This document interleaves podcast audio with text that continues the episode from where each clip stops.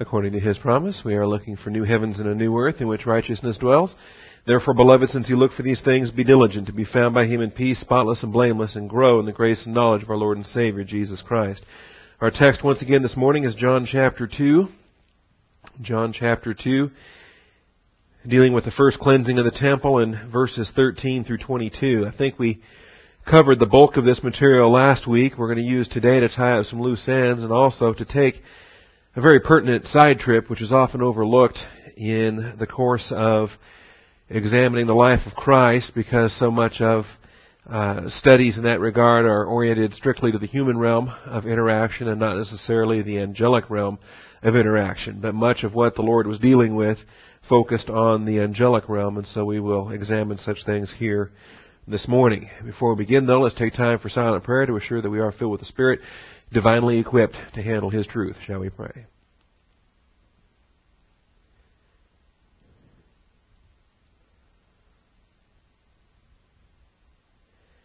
Mighty Father, we do thank you for the truth of your word. We come humbly before the throne of grace, recognizing that none of us deserves to have such privilege. But Father, you have so graciously placed us in your Son. You've so graciously made us um, uh, given us that freedom of access that He enjoyed. And Father, we want to use such privileges not to take them for granted, but to redeem them for His glory and for your good pleasure. And we thank you in Jesus Christ's name. Amen. All right, this uh, is indeed the first of two times that the Lord cleanses the temple. We took the time to examine the uh, other cleansings from Matthew, Mark, and Luke last week. In the outline, we established the time context for this, that this is following the Cana wedding, that in examining John's sequence of events, that John is being very careful to delineate what happens and in what order that it does happen. Specifically, in these early chapters, he is giving a, day by day chronology, which we've noticed in in reference to, uh, for example, uh, the chapter he begins with on the third day. And we have time references uh, all throughout chapter 2 where we have again on the next day, on the next day. And then in chapter 2 we begin with on the third day. And then we have a Passover reference in verse 13. Now some scholars have gone so far as to uh, try to equate these two cleansings as, as one event and simply John was mixed up. John put it early, but Matthew, Mark, and Luke had it all late. In fact, Matthew, Mark, and Luke all unanimously had the cleansing of the temple in the Passion Week. And so scholars who try to, and it's really sad in that these are the Bible scholars that are trapped in not accepting verbal plenary inspiration. These are the scholars that make the first assumption that God did not write the Bible, that man wrote the Bible, that basically we have accumulated traditions that over the years were gathered together into written form, and that as they were molded and shaped, uh, a lot of times in written form there was an effort to try to harmonize the uh, try to harmonize the events.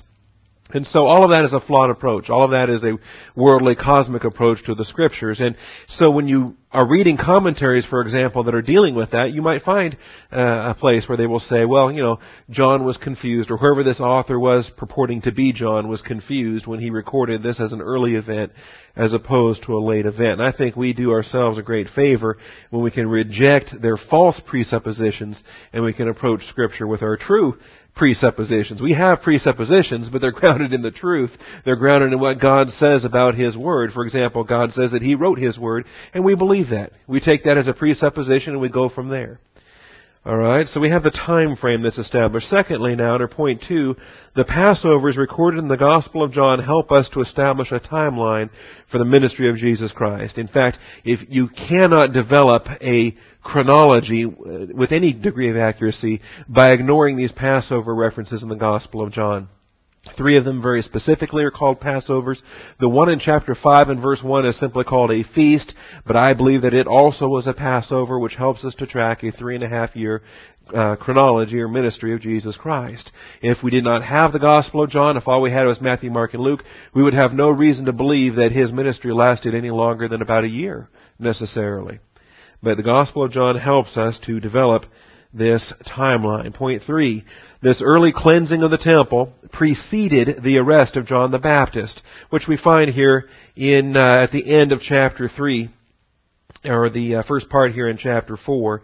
And we recognize that his Galilean ministry has yet to be launched and that the, this, uh, what John describes as an early Perean ministry, or an early Judean ministry, uh, contemporary with John the Baptist, side by side as it were. And we'll see uh, the context of this in chapter 2 as uh, the Pharisee comes to him by night as he continues to minister around the area of Jerusalem where uh, John's disciples will start to have more and more hang-ups over the fact that Christ is gathering disciples.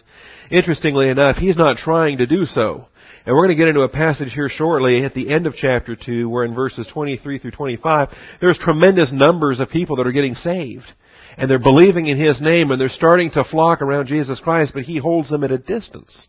And we're going to have to deal with some of those things because it kind of flies counter to 21st century American standards of what constitutes a successful ministry, see. And I think when we examine verses 23 through 25 where Jesus on his part was not entrusting himself to them, I think we're finding a pattern there that really flies in the face of a lot of things we view in uh, in books today. uh, I think it's safe to say when we examine the Lord's philosophy of ministry, He's undoubtedly not purpose driven when it comes to the aspects of what it means to gather people together and, and how we gauge success in terms of the numbers we're bringing in as being the, the standard or the rule on uh, what's a successful ministry and what's not. Okay?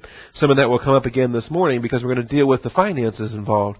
And people that they're supposed to be centered on worship and centered on equipping the saints and centered on feeding the flock. Instead, when they get sidetracked by money, they end up becoming hirelings rather than shepherds. And what really drove the Lord berserk here in chapter 2 was the money changers in the temple. Was the idea of those that were profiting instead of ministering and the uh, aspects involved there. So this early cleansing of the temple preceded the death of John the Baptist. John's not confused here. He's not mixing up this event with what happened later. Jesus undoubtedly attended Passover every year and did not stop doing so at the age of 12. We don't have a record of anything between 12 and here. Undoubtedly he was attending year after year. That was his pattern, his custom. Um, but we just don't have record of it. This, however, is the first incident where he is now attending Passover as a spirit anointed prophet. He is attending Passover in the ministry, see. No longer a civilian, if you want to use those terms. No longer simply a uh, believer who's uh, just like every other believer from any other non-priestly tribe. See, he would show up, he would offer his sacrifices, he would worship, he would learn from the uh, priests and the Levites, and then he'd return home again, like every other believer. Like uh, just your average run-of-the-mill believer off the street. See, um, like uh, some take a random believer from the tribe of Issachar or the tribe of Zebulun or the tribe of Dan or just, you know, your average ordinary run of the mill believer. See. I gotta find a better term for that. One that I can use with some consistency because uh, obviously there's certain religions and certain priesthoods where they try to put down the common believer and they exalt the priesthood and so forth. And I don't want to diminish the common believer or try to exalt the pastors, any other realm of believers above the common believer. And I don't want, I don't want that term common believer to be uh, derogatory at all. But that was the capacity in which Jesus Christ was attending Passover all of these years. Now though, there's a difference. Now though, he is spirit ordained, he is spirit filled. He is launched forth into his public ministry as the Christ. And so when he attends Passover, it's not just as a common believer, not just as everybody else who's there. He's now unique, see. And as such, he becomes provoked over what he sees. We outlined this for you last week under points A, B, and C. Before Jesus could ever reach a priest or a Levite, he encountered merchants and, baker, and bankers. And this is what we find here in terms of the money changers, those that were profiting, merchants and bakers and bankers. They may not have even been saved. they certainly weren't functioning in a spiritual capacity, but they were making money in the process. Jesus Christ forcibly evicted these profiteers from the earthly place of God the Father's personal residence. The very unique nature of the temple and I hope we can understand it. We're a little bit separated in terms of time and, and stewardship. it's hard for us maybe to relate to the uniqueness of the temple because we're spoiled in our church age priesthood and the fact that each one of us is a priest before God the Father. Each one of us, that is our body, is a temple of the Holy Spirit. We don't attach a significance to a, a location see. And we recognize that there's nothing uh, miraculous about the building you're sitting in, but it is simply a provision of God's grace where we can meet together, where the Word can be taught. But we can teach the Word of God in a in a church building, in a park, in a warehouse, and you know, it's not the building that makes Austin Bible Church what Austin Bible Church is. See? But it's the body of believers. That's the priesthood. It's the ministry of the Word of God. And we could do this, we don't have to sit inside. We can go out in the parking lot and do this. See? We can go out on the south lawn. We can go over to the house. We can go down to the park. See? But we're a body of believers assembled together under the shepherding ministry of a pastor teacher. That's what a local church is. And we're not caught up in a building or a location. Alright? But Put yourself back now 2,000 years, go back to the stewardship of Israel, because in the stewardship of Israel there was a significance to the temple. And that significance was not only ritual, but that significance was truly reality. Because the place of His glory was a place where, not discounting omnipresence, but where in a very special way the glory of God was manifest. Where man could approach God the Father directly. See. So this was a unique place, and Jesus Christ calls it His Father's house. And uh, the terminology of the Father that we're going to be focusing on throughout the gospel record, throughout the life and ministry of Jesus Christ, we're going to recognize he, the purpose for His life was to reveal the Father. He has a purpose for His death, and we're not going to minimize that. We're going to highlight it when we get to the cross. But He had three and a half years of ministry before even going to the cross. Alright? There's a lot more to why Jesus Christ came than the redemption of humanity. Okay? Now, I run the risk of making people mad by saying that. Because uh, people want to focus on the cross. And, and I don't dispute that. I'm, I'm very thankful for the cross. Where would we be without the cross? See? But there was more to the life and ministry of Jesus Christ than the cross. Everything that led up to it. So much so that in John 17, he could say, mission accomplished. I accomplished the work you sent for me to do. And he wasn't talking about the cross at that point, because he hadn't gone to the cross at that point.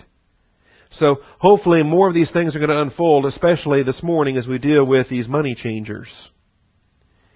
Stop making my father's house a house of merchandise. The grammar indicates the process already underway, and he says put a stop to it right here, right now. Now, we won't go back into all the vocabulary. We did a bit of that last week with the Emporia and with the marketplace and the money changers and, and all of that. The, the fact of the matter was it was supposed to be a house of prayer and they turned it into a house into a uh, house of merchandise. Different vocabulary, by the way, than what the Synoptic Gospels put out. All three of them, Matthew, Mark, and Luke, don't use house of merchandise. They use den of thieves or den of robbers. See, and it's a bit more violent and it's a bit more forceful at the end and during the Passion Week than it is here now, three we or uh, three years prior to that. All right, this is now the Passover. By the way, the Passover of 30 A.D. This is the spring of 30 AD. He will be crucified in the spring of 33 AD, according to the chronology that I have studied and, and accept. Now, we move on to point five. The marketing of religion.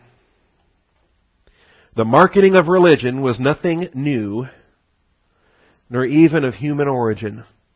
The marketing of religion was nothing new, nor even of human origin. And for this, let's go back to Ezekiel 28. Let's go back to the angelic origins of this evil that we see being played out. In Ezekiel chapter 28. And by the way, it's not gonna, this isn't gonna be the end of it either. It's gonna continue. You know, the Lord drove out these money changers and three years later, there they are again. Okay? He's got to drive them out again. On into the book of Acts, we're finding the marketing of religion. And Peter encounters it. Paul encounters it. See. In fact, um, the source for many of the murder attempts on the Apostle Paul was because of the financial considerations. He went into Ephesus, for example, and he was endangering the, the uh, silver trade there as the silversmiths were fashioning these idols. And the more Paul would convince these people that the idols didn't exist or that the idols were demons and that they really needed to be worshiping Jesus Christ, well that became a threat to those that were making money fashioning these idols. See, they were watching their livelihood disappear before their very eyes and they realized if they could just bump off the apostle Paul that that threat to their livelihood and their profitability could be eliminated. Alright, Ezekiel chapter 28. If you've been with us for any length of time, uh, uh, we touched upon this in the Through the Bible series. Uh, prior to that, in uh, I believe it was 01, 2000 and 2001, that we actually taught the book of Ezekiel on uh, Tuesday evenings back in those days when we had a Tuesday evening Bible class. But in Ezekiel uh, chapter 28, we have two messages. The first one is to the human ruler in verses 1 through 10. Son of man, say to the leader of Tyre, you know, it's a message about pride. It's a message about exaltation, self-exaltation, and all the realms here where this human leader of Tyre had fallen. Uh, because of trade, because of riches. Let's just glance at this here momentarily. I'm, I'm, the meat of this actually begins in uh, verses 11 and following, but I want you to see the parallel now. Son of man, say the leader of Tyre, thus says the Lord God, because your heart is lifted up, and you have said, I am a God. I sit in the seat of gods, in the heart of the seas, yet you are a man and not God, although you make your heart like the heart of God. Fascinating rebuke there, but this is to the human being. He's called a man who would make himself a God. Every man doing what's right in his own eyes. Every man that decides through pride that, well, nobody's going to tell me what to do. I'm going to be my own God. I'll have my own standards. I will approve that which I approve. Okay? Behold, you are wiser than Daniel. There is no secret that is a match for you. Ezekiel, of course, was a contemporary of Daniel, living in Babylon as Daniel was ruling with Nebuchadnezzar and in place of Nebuchadnezzar and the circumstances there. We've studied all this. Now here is a human. And he's got wisdom. And he's got wealth. The problem is, is that it's cosmos wisdom, and the problem is, is that this is the earthly wealth that he's accumulated. He has no perspective on divine wealth, no perspective on divine viewpoint. By your wisdom and understanding you have acquired riches for yourself and have acquired gold and silver for your treasuries. See, he did this himself. Human effort, what he accomplished. And he was smarter than the next guy and he made more money than the next guy. By your great wisdom, by your trade, you have increased your riches and your heart is lifted up because of your riches. You know, the prosperity test is the hardest test in the world to face for the believer with divine viewpoint. Try to imagine now the unbeliever with no perspective on the Word of God. What else is going to happen? See. Of course he's going to be lifted up. Absolutely he's going to be prideful. No question. Because using the world's methods, he has received the world's rewards. Therefore, thus says the Lord God, because you have made your heart like the heart of God, therefore, behold, I will bring strangers upon you, the most ruthless of the nations, and they will draw their swords against the beauty of your wisdom and defile your splendor. In other words, now we're going to get a message of judgment, and the king of Tyre, or the ruler of Tyre, I should say, is going to be brought down. This man who thought he was invincible, who thought that his island was impregnable. And the Egyptians that tried to conquer him couldn't do it. Assyrians couldn't do it. Babylonians couldn't do it. See, absolutely convinced that they would never be conquered in their island fortress of Tyre. All right? Very shortly, a man named Alexander is going to come along and he's going to do it. he's going to conquer Tyre by turning the island into a peninsula and marching across and sacking the city. Now, that is towards the human being in this passage. In verse 11 now we have a shift. A term that I have addressed as a prophetic shift. And I don't know if anybody else has ever used such a term or maybe I coined it. In any event, there it is. Verse 11. Again, the word of the Lord came to me saying, Son of man, take up a lamentation over the king of Tyre. Okay? And now we have different vocabulary. It's not the ruler of Tyre, it's the king of Tyre. It's a different message, but it is, in reality, a similar message. He's going to address pride. He's going to address riches. He's going to address the, the wisest of all beings and what it was that destroyed his wisdom. Alright? And if the human being involved is the earthly ruler of Tyre, who is the power behind the throne? Who's really controlling the city? Who's really running the empire? See, we have learned to understand, to look at things not just in the human realm, but to understand the angelic principalities involved. Son of man, take up a lamentation over the king of Tyre, and say to him, Thus says the Lord God, You had the seal of perfection, full of wisdom and perfect in beauty. Alright, again, we find vocabulary similar to what was addressed in the human side of things, but now it's addressed on the angelic side of things. The first paragraph he was called a man. In this paragraph he's called a cherub. Glancing down to verse 14. But verse 13, you were in Eden, the garden of God. So do you think he's still talking about this human ruler? You think he's still talking about this merchant prince that rules the city-state of Tyre, who dominates even the other Phoenician city-states, such as Sidon and the other ones? They weren't really a nation as we think of it, and because they had colonies across the Mediterranean and really uh, across a number of different places in the ancient world. They were really more a confederation of individual city-states with a common, you know, Phoenician language, culture, and so forth, but they were based on trade, on economics. They didn't have uh, an army in the sense of the empires would have an army. They would kind of outsource that. they would contract. They would hire armies, see, to defend them and to uh, invaders that tried to attack them. They would simply buy them off and things like that. But we've obviously gone beyond the realm of that human ruler because he wasn't in, e- in Eden. You know, we can name all the human beings that were ever in Eden, the Garden of God, and there were only two of them. Adam and Eve. And they were driven out before Cain and Abel were even born. So it can't be, the Lord can't be talking to human being in this passage. And, uh, if you've been with us or, you know, in our marriage study here lately, or you happen to read Genesis chapter 3 lately, you recognize that there was somebody else in that garden besides Adam and Eve. Alright? This crafty serpent. You were in Eden, the garden of God. Every precious stone was your covering. The ruby, the topaz, the diamond, the beryl, the onyx, the jasper, the lapis lazuli, the turquoise, the emerald, and the gold. The workmanship of your settings and sockets was in you. What a creature. This serpent was absolutely gorgeous. Covered in these gems. This can't be describing an earthly animal. See, I mean, we got animals, we can look around. Adam named all the animals and they had fur, and they had scales, and they had, you know, hair or didn't have hair or whatever. He named all the animals. This is not an earthly animal that's covered with such wealth. But the serpent was, as this passage describes. On the day that you were created, they were prepared. Alright, the recipient of this message is not a born being, but a created being. And that's significant. Again, if we're talking about a human being, it can only apply to one of two people. Adam and Eve are the only human beings in the history of planet Earth that were created rather than born. Alright? But this being here was created, not born. You are the anointed cherub who covers. Alright, so now we know. We're not talking to a human being here. We're talking to an angelic being, one that held the rank of cherub. Not just holding the rank of cherub, but actually occupying an anointed office. And I placed you there. You were on the holy mountain of God. You walked in the midst of the stones of fire. Alright? He is anointed. What does that mean? Set apart for God's holy purpose. See. Who was anointed in the Old Testament? Prophets, priests, and kings. Who was Jesus Christ? The prophet, priest, and king. The anointed one. Alright?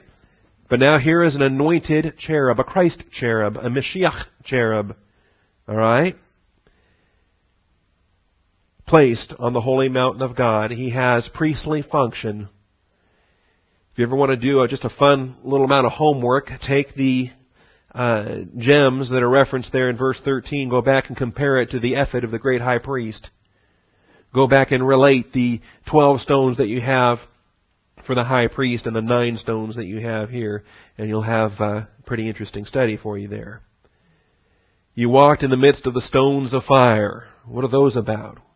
Not entirely certain, but we have a, a glimpse when when Isaiah, for example, is brought into the holy of holies, and he sees all the seraphim singing "Holy, Holy, Holy," and uh, all of a sudden Isaiah figures out he doesn't deserve to be there, and he feels unworthy, and he knows he's a man of unclean lips and one of the angels comes with one of these stones of fire, one of these uh, coals from the fire, and he touches his lips and says, "All right, So much for your unclean lips problem. You are blameless in your ways from the day you were created. There's the creation again. Until unrighteousness was found in you. Until unrighteousness was found in you. Once again, in the human realm, in the human realm, this has only happened for two human beings, that is Adam and Eve, that ever went from an, a righteous state, a perfect and righteous state, to an unrighteous state. The only two human beings that ever went that direction were Adam and Eve. Because they were created sinless and perfect, and in Genesis chapter 3 they fell and they became unrighteous. You and I, of course, are born unrighteous. Not from the day we were created, but the day we were born, we were unrighteous. Until righteousness was given to you. You see the order of this? Righteousness given. This is unrighteousness found. God, by the way, did not impute the unrighteousness to him. It was developed as the consequence of volition being exercised. So this is the difference, alright? Unrighteousness, uh, whenever you were physically born, alright? 1969. Righteousness given when you're born again. Alright? 1973. Every one of us followed that pattern. But this is describing the pattern up here. Created righteous and then found to be unrighteous. So we're clearly not dealing with a human being, we're dealing with a, a cherub, we're dealing with an angel, and we recognize that we're dealing with Satan himself, the power behind the throne. Who rules these nations? Well, the Bible tells us Satan does. Satan took Jesus Christ on the high mountain and showed him all the nations of the earth and all their glory and said, I will give these to you if you bow down and worship me. Alright? Satan rules this world. He's the God of this world. Jesus Christ, of course, rejected his offer. He's going to inherit those nations at some point, but he's going to do so by being obedient to God the Father, not by worshiping the serpent.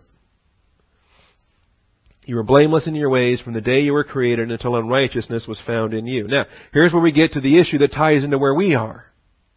Because he was the Mashiach cherub, the anointed cherub. Alright? And his anointing had a spiritual function, a priesthood function. Do we have all the details on this? No. But we have the term anointed. We have the geographical reference to holy mountain of God. Okay? This isn't his judicial throne. This is his place of worship. We have the stones of fire, relating that to Isaiah chapter 6. We have a term here of sanctuaries down in verse 18. Sanctuaries, plural. Now that opens up more questions because we're accustomed to the pattern of the tabernacle and Solomon's temple and so forth. We're accustomed to a single sanctuary. We're accustomed to, uh, you know, the outer court, the inner tent with the holy place, the holy of holies, and really that is that inner place that's called the sanctuary. It's conceivable that the two chambers, the holy place and the holy of holies, could be thought of as sanctuaries plural. But it's a, it's an interesting concept here, and we have sanctuaries plural that are referenced in verse 18. That the fall of this anointed cherub, the fall of Satan, defiled. Alright? So all of this is in a temple setting. Are you following this? This whole passage is a temple setting. Just like in John chapter 2, we have the temple setting. Jesus Christ walked into, well, you can't say Solomon's temple, he walked into Ezra's temple, remodeled and expanded and, and built up by Herod, is often thought of as Herod's temple. Okay? Jesus Christ walks into Herod's temple, and he sees the money changers. Now go back to the angelic realm, and what do we have? We have a temple setting, and we have money changers. What was the source of all this pride? Well, just like with the human ruler of Tyre that we observed in the first ten verses, the circumstances of Satan's fall were identical. Verse 16 says, by the abundance of your trade. By the abundance of your trade. Now how much do we know about angelic economics? Well, this verse is not much else beyond that. Alright? What kind of currency did angels use? You know, what did they buy? What do they need to buy? What does an angel need anyway? You know, has he got to buy spare wings or something? You know, know, do his feathers ever fall out? He's got to buy. You know, what? Ha- we don't know. Okay, and I can't figure out where you know angels don't seem to have pockets in any. Uh, you know, where do they keep their money? All the paintings I've seen of angels, they kind of have just a like a dress or a robe or something. I don't know where they keep their money, but they had trade. We find the word trade in verse 16. We don't know, um, we also find trade in verse 18. We also find kings that are mentioned. We don't know what angelic politics were like. But we know that they're organized into a hierarchy because they're called rulers and authorities, principalities and powers. There is a, a hierarchy system. There is economic activity, buying and selling. There are political divisions in terms of kings and cities that fall. So, with respect to angelic geography, angelic economics, angelic politics, angelic religion, if you want to use that term, we don't have all the details because we don't have the angelic Bible. we have the human Bible. We have the Bible that was given in the human dispensations of Gentiles, Jews, and church. Alright? And all the information that goes back to times prior to that, we just have glimpses of. And if we want to demand more than the glimpses God's revealed, then we're in trouble. Okay? You know how many cults go back to uh, include angelic writings and angelic language and, and things like that. New Age and all these other cults that try to get involved with angelic language. It's frightening. So we just simply uh, we, we make ourselves content with the glimpses that have been revealed, and we don't take it beyond that. But we do have the abundance of your trade. Now here is the anointed cherub who is supposed to be involved in priestly function, who's supposed to be involved in spiritual activities, but instead he is involved in economic activities. He's participating himself in the trade. In fact, uh, greater than anybody else is participating in this trade. He is the, the champion of this trade called here abundance. You were internally filled with violence and you sinned. Did God make him sin? He exercised his own volition, the God-given volition, and it started internally. It always starts in the heart before any overt activity takes place.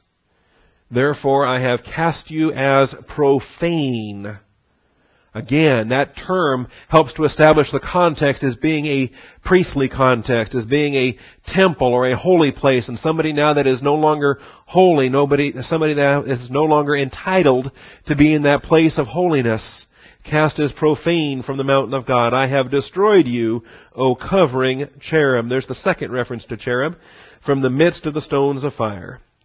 Now, Satan still has access to the judicial throne, he still can approach the judicial court and file his complaints as the adversary, as the accuser. In fact, he is there night and day, it says, accusing the brethren. He has access to the judicial courts, but not to the stones of fire, not to the temple setting. Explanation again in verse 17. Your heart was lifted up because of your beauty. You corrupted your wisdom by reason of your splendor. You know, our adversary is, is genius. He's a brilliant mind. He knows the scriptures. But that, that genius is corrupted. See. I don't know if you ever read about these serial murderers or these psychopaths. A lot of them are very brilliant. Genius level in their IQ. But they're insane. They're twisted. See, you read about Ted Bundy. This guy was a lawyer. This guy had an extraordinary mind but it was used to such corrupt and, and twisted satanic purposes. Corrupted wisdom, S- similar to what we observed in uh, with this human ruler, and he had wisdom, great wisdom, But you notice that what it says there in verse 5, your heart is lifted up because of your riches. And this is what we have down here in uh, verse 17. Your heart was lifted up. Because of your beauty, you corrupted your wisdom by reason of your splendor. I cast you to the ground. I put you before kings that they may see you. Alright? Whole lot that goes in there in terms of the fall of Satan and who are these kings and what is ground as opposed to what he had access to before. See? Well, a lot of that goes into more advanced studies on angelology. Verse 18, by the multitude of your iniquities. Now we just had a single sin mentioned in verse 16. Now we have multitude. Alright? Why do we teach it's important to keep short accounts? because one sin rolls into another, rolls into another, rolls into another, as the stone rolls downhill. Now all of a sudden the iniquities have been multiplied by the multitude of your iniquities in the unrighteousness of your trade. See, it continued on. You profaned your sanctuaries. Therefore I have brought fire from the midst of you, it has consumed you, and I have turned you to ashes on the earth. The serpent no longer had, after this judgment, the gold, the silver, the, the sockets, the, the gems, and so forth. He was now, all of that burned away. He's still a serpent. Alright? But you can envision the scales and what's described in Job 41 as opposed to the gems and the jewels and what's described up here in verse 13. After the fire, the internal fire burst forth and consumed him. I have turned you to ashes on the earth in the eyes of all who see you. All who know you among the peoples. You know, it's, it's interesting. We tend to think of, as, as a term for races or a term for different forms of peoples. If it was in the human realm, we'd think about Gentiles, Jews, Greeks as different peoples. But now this is an angelic context, and so uh, that has, this has led some to start thinking of seraphim, uh, cherubim, others as not just ranks of angels, but actually species of angels or races of angels and so forth. Are, are appalled at you, you have become terrified, you will cease to be forever. Alright, so here's a glimpse of the very first money changer in the very first temple. And a little clue as to why it is that Jesus Christ grew so berserk when he, as a, as the Christ, as the Mashiach, not the Mashiach cherub, but the Mashiach, the Christ of God, and he enters into the temple, and this is what he beholds. Point six. The Spirit anointed Christ was consumed by zeal for God the Father. The Spirit anointed Christ was consumed by zeal for God the Father. We might say he lost it. Alright? But he lost it in a sanctified sense. He didn't go into carnality with any of this. But he lost it in terms of being eaten up, in terms of the, the motivation overwhelming his thinking and producing this activity. John 2:17 Zeal for my father's house has consumed me. Psalm 69:9 Does this mean that uh, Does this mean that we should uh, seek for such experiences ourselves? Does this mean that we want to? Uh, I mean, this is almost fanatical, isn't it? I mean, does this mean that we should we should develop a fanaticism to where we're not we're not uh, in control of our activities? Do we want to surrender ourselves to such things? Now, some we got to be cautious with this because there are churches that would tell you this. You want to just give yourself over to the impulses to the leading of the Holy Spirit. See, as they put it. Alright? Tragically, they're being given over to spirits, alright, but it's not the Holy Spirit. And even though he's consumed, he's consumed based upon his understanding of the Scriptures. And he's not surrendering his faculties. He's not out of his mind. He's consumed, but not out of his mind. And hopefully this will be clear as well. Again, the reference in verse 17 of John 2 He, um, in verse 15, he made a scourge of cords. Okay, so he's not a uh, not a madman that's just frothing at the mouth now and just beating on people. He actually takes the the intelligent step to put these cords together to manufacture this scourge, to utilize this weapon, and drove them all out of the temple with the sheep and the oxen. He poured out the coins of the money changers and overturned their temples or tables. Interestingly enough, he didn't just throw cages open and shove birds out, but he instructed the dove keepers to take them away. So he still has access to his faculties. He's still making decisions. Stop making my father's house a place of business. And he has a message to communicate based upon the Word of God. Did I give you scriptures last week on Father's house? Well, we'll deal with that coming up. Verse 17, His disciples remembered that it was written, Zeal for your house will consume me. Alright? Now when did he remember this? When did the disciples remember this? When was this application given? Well, we're going to deal with this, but a lot of this is not going to happen until the resurrection, verse 22. When he was raised from the dead, his disciples remembered that he said this. A lot of these events that they observe, they don't process immediately. Okay?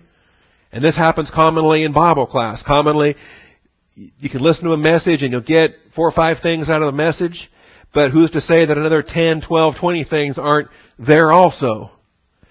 But they're just being planted a little bit deeper. You haven't quite picked up on it yet. See, and that's not because, you know, um, that's no fault of your own. It's not a, a, flaw in in in our thinking. It's just the nature of the Word of God, which is alive and powerful. And the things that are applicable today, He highlights today. And the things that are going to come up down the road, He's going to spotlight those down the road. Now He's already planting the seeds now. You know, where the Word of God is hidden in the heart so that it can dwell richly, so that it can spring forth, so it can bear fruit. But that doesn't mean that every single bit of information that comes across today is going to be useful today. It might be useful next week, next year, three years from now, 30 years from now. See? The nature of the living and abiding Word of God. Because you walk out of here at 11 o'clock and one hour has gone by. But think about the effects of that hour. Think about all the truth, all the little seeds, all of the little gems that have now been hidden away in your soul. And down the road in a different location, wherever, see? And your pastor's not following you around everywhere you go. Alright? Because, you know, there's 12 people here and they go 12 different directions. Okay? But the Word of God's going with you. And you're faced with a test. And all of a sudden that conviction of the Holy Spirit takes hold and a scripture springs forth or a principle or a doctrine or a promise. And something gets activated. Why? Well, because, I mean, if you want to think of it in terms of a, of a virus or a, you know, a, a, a germ or something that's living inside of you, okay? Viruses and germs are probably not the best illustration for that. Those are all harmful. But think of something beneficial. Okay? A baby. you got a baby in your womb. Okay, that's not a germ or a virus. It's nice. You're glad. Well, you know, but you're glad when it comes out and now you have a child and you're not pregnant anymore. Okay? But think about the Word of God. It's inside of you. And it's a living thing inside of you. The living and abiding Word of God. See? The Word which accomplishes the work that the Father sent for it to do. And so it's sitting there. It's sitting there. And now you're faced with a test. And now the work the Father has sent for it to do is to spring forth and convict you, spring forth and shape your thinking, spring forth and give you the opportunity to apply it. And that's all for our benefit. Alright, let's get the framework for this in Psalm 69.9. Psalm 69.9.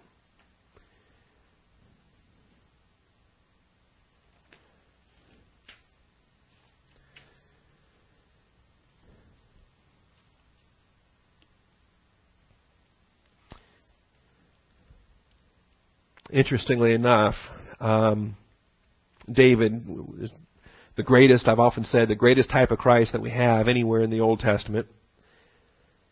He is crying out for deliverance. Save me, O God.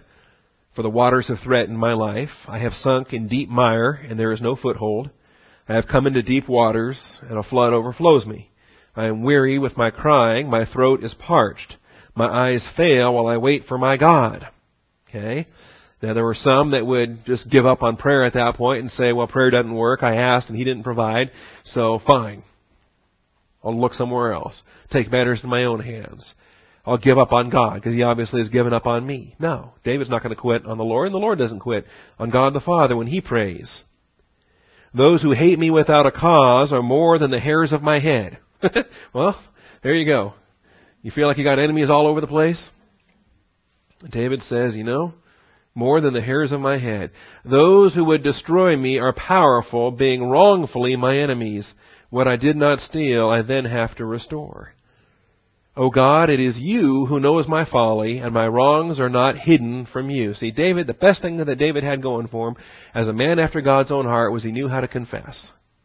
He knew how to throw himself on God's mercy.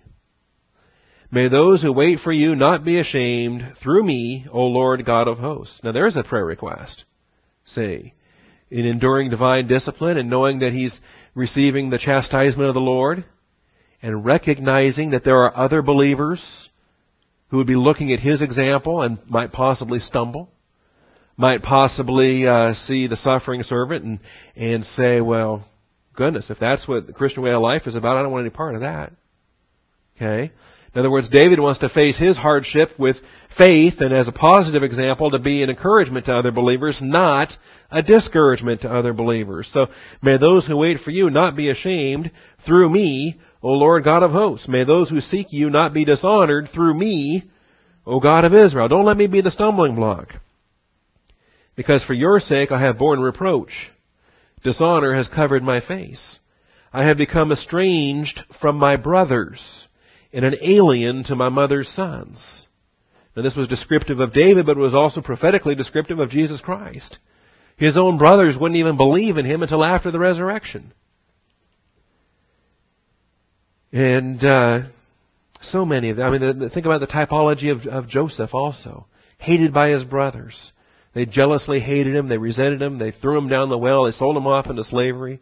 David likewise. We find all of these types of Christ. Ultimately, of course, this is speaking of Jesus Christ. I've become estranged from my brothers and an alien to my, mother, to my mother's sons. For a zeal for your house has consumed me. Joseph had a spiritual priority that Reuben and Simeon and Levi and Judah and all the rest of them just couldn't handle. See, they were shepherds, they were businessmen, they were making money, marrying and giving in marriage, interacting with the Canaanites, doing quite well, thank you. But this runt brother of theirs in this coat of many colors, in his priestly garment, who had a zeal for Jehovah, the Lord God of his father, well, obviously we can't handle that. Similarly with David. Look at all of his older brothers, the ones that we know about anyway, and they were advancing in the armies of Saul. They were uh, men of valor. They had rank in the army. They were doing quite well. In fact, they were rather pleased at having escaped from the uh, the uh, humble house of Jesse. Remember that scorn when they asked David, you know, why uh, why he with whom he left those few sheep in the in the wilderness, and how they mocked Jesse's flocks and the uh, you know the limited means of their family and the the uh, place where they lived as being out of the way and here they are big time. Here they are with King Saul. Here they are in the armies. Here they are pursuing the cosmos system. And this little brother of theirs that watches the sheep and sings songs and plays a, a, a harp and does all these other things has this zeal for the Lord God of their fathers. well, obviously he's just a fanatic. Obviously he needs to he needs to figure out what the real world's all about. You know, J- uh, Joseph's brothers would have said the same thing. David's brothers would have said the same thing. Jesus Christ's brothers said the same thing. Said, you're out of your mind, you're out of your senses, come on back, let's get this carpentry business up and running. Alright? A lot of uh, Paul's audience thought the same thing. They said, Paul, you're out of your mind. Your great learning has driven you mad. What are you, some kind of fanatic? See, you and I will experience the same thing. Coworkers can't figure out why do you go to church so so much for? You know, I mean Sunday morning, okay, fine. You're gonna be religious, okay. Go ahead, go to a church on Sunday morning, once a month, a couple times a month. But if you start going three times a month, four times a month on Sunday mornings, what's wrong with you? See, and Sunday night, Wednesday night, Wednesday morning. What is that? Some kind of cult? Zeal for your father's house. Zeal for your house has consumed me, and the reproaches of those who reproach you have fallen on me. See, if you have a priority for the Word of God and for serving the Lord, you can expect such a thing, not because they hate you, but because they hate Him. When I wept in my soul with fasting, it became my reproach. When I made sackcloth my clothing, I became a byword to them. Those who sit in the gate talk about me. I am the song of the drunkards. All right? So does that mean he's going to give up? Does that mean he's going to compromise and go the world's route? Not at all. As for me, my prayer is to you, O Lord, at an acceptable time. O God, in the greatness of your loving kindness, answer me with your saving truth. But at an acceptable time. David says, this prayer is not going to be answered too soon until his purpose is accomplished. I need to run this race to its conclusion. I need to be faithful unto death, he says, at an acceptable time. We get so impatient in our prayers, we say, answer and answer now. Lord, you're already too slow. You should have done something by now.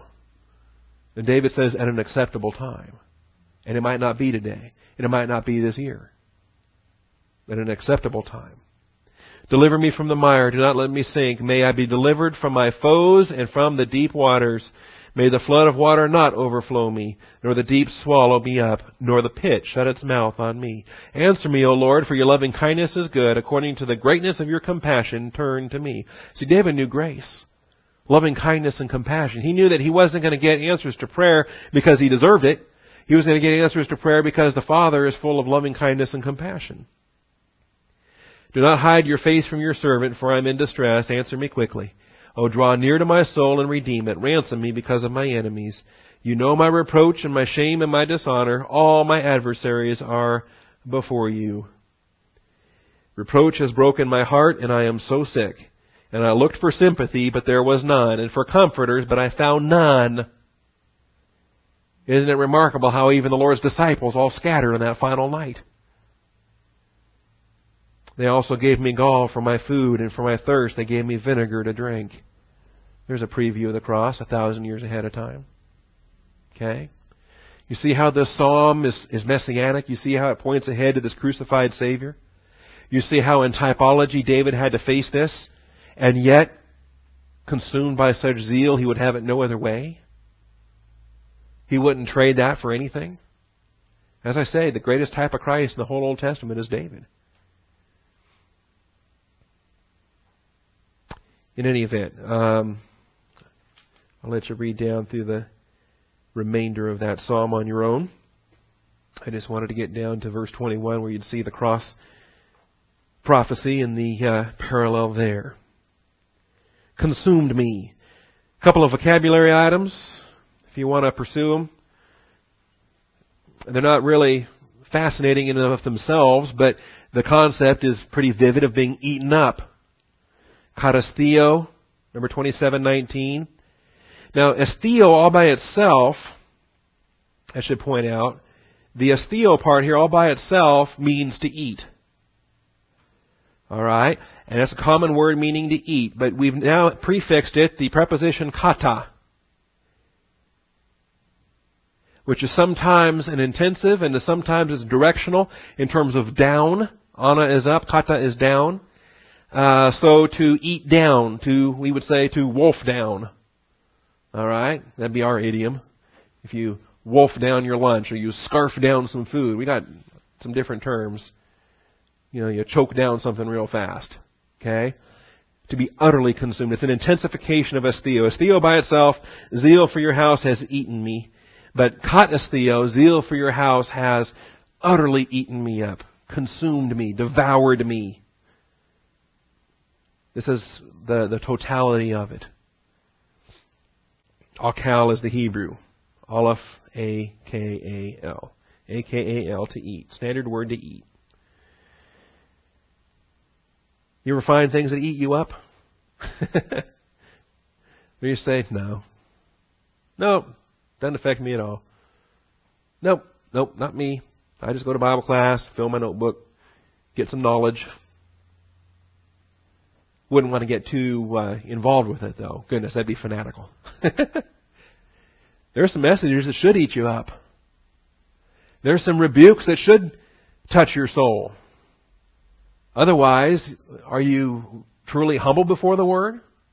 My Bible says it's alive and powerful, piercing to that dividing asunder of soul and spirit, of joints and marrow. You know, when the, when the Word of God pierces that deep, you better believe it's going to have an effect. You're going to be eaten up. You're going to be overwhelmed, as it were. The uh, concept of knowing that the Word of God is taking hold and you can't help but do something with it. We're going to try to show how zeal is applied in the proper sense. Not in emotionalism, not in phoniness, not in trying to demonstrate to God how much you love God or what you're doing for God, but letting that sword pierce, letting the Word of God eat you up, letting that zeal take place when He designs it to take place. Not based on emotions, but based on teaching. Based upon being transformed by that living and abiding Word of God. Point C. This event and message was a scriptural witness to his disciples three years later. This entire event and this message was a scriptural witness to his disciples three years later. And we already read it in verse 22. Fascinatingly enough, He's got some adversaries here, and he's speaking to them, but the message isn't for them. Because they're not paying attention to it anyway. they just want to know when they can go back to business again or why he's driving them out. This whole message, the event, the driving out of the of the uh, money changers. He's going to do it again in three more years, shortly before the cross. What is it these disciples are supposed to be learning? Verse 22, when he was raised from the dead, his disciples remembered that he said this. And, and they believed the scripture and the word which Jesus had spoken. As I said last week and a couple of times already, we want to be careful with our, with that term believe and think that this means they, they're just now getting saved. Okay? We mentioned it up in uh, verse 11 after he turned the water to wine and it says his disciples believed in him. Does that mean that they were unbelievers until he turned water to wine and then they drank the wine and they now they can believe? No. In fact, passage doesn't even say the disciples drank the wine. All right, but the sign, the testimony of his divine credentials, and the outworking of their faith. See, this isn't salvation faith. This is Christian way of life faith. Scripture says we walk by faith, not by sight. That's the belief that we need to have on a daily basis in the course of our Christian walk. This isn't salvation faith. This isn't, you know, getting saved and, and being transferred from the domain of darkness in the kingdom of His beloved Son. But they believed the Scripture. See, these disciples are going to have to start to put some things together as far as how the Old Testament prophecies related to Christ, how they were fulfilled by Jesus Christ, so that they can now in turn function as apostles in the dispensation of the church taking the Old Testament, relating it to Christ, and revealing the New Testament. And that's going to take an incredible amount of faith. One of the events that's going to help build that faith is taking place right here before their very eyes. A work, an, an illustration. There's really no miracle to this. You don't call this a miracle. Although, given the number of guards around, you could say it's kind of miraculous that they didn't strike him down dead when he was flipping tables over and cracking the whip and doing that kind of stuff. But they're observing his activity. That he's somebody who not just learns the word, but he lives it. They're listening to his message, and we haven't even gotten to the message yet, which was the promise of resurrection on the third day. The Jews said to him, What sign do you show us as your authority for doing these things? And he answered them, Destroy this temple, and in three days I will raise it up. He's got a message to them of resurrection. And of course, the unbelievers were clueless. They thought he was talking about the earthly temple. Alright? Well, thought we'd get through it. Point seven, let me just give you the point, and then we'll wrap it up next week. The unbelievers demand for a sign, but what they need is salvation. The unbelievers demanded a sign, but what they needed was salvation. He says, I'm not going to give you a sign. The only sign you're going to get is Jonah. they don't need a sign. He didn't turn more water into wine. He didn't walk on water. He didn't, he didn't do a sign here. He gave them a message. And that in itself is pointing ahead to a sign that they have the opportunity to observe three years from now when he's raised from the dead. They wanted a sign, what they needed was salvation. The disciples didn't need a sign either, they just believed the message. Alright, we'll tie some of these things together next week and then we'll move on to uh, the great revival in verse 23. And tremendous numbers believed in many. It says many believed in his name. Alright, we'll deal with that. Father, thank you for the truth of your word. Thank you for this message. I pray, Father, that we would learn from these money changers. We would learn from the example of Satan himself.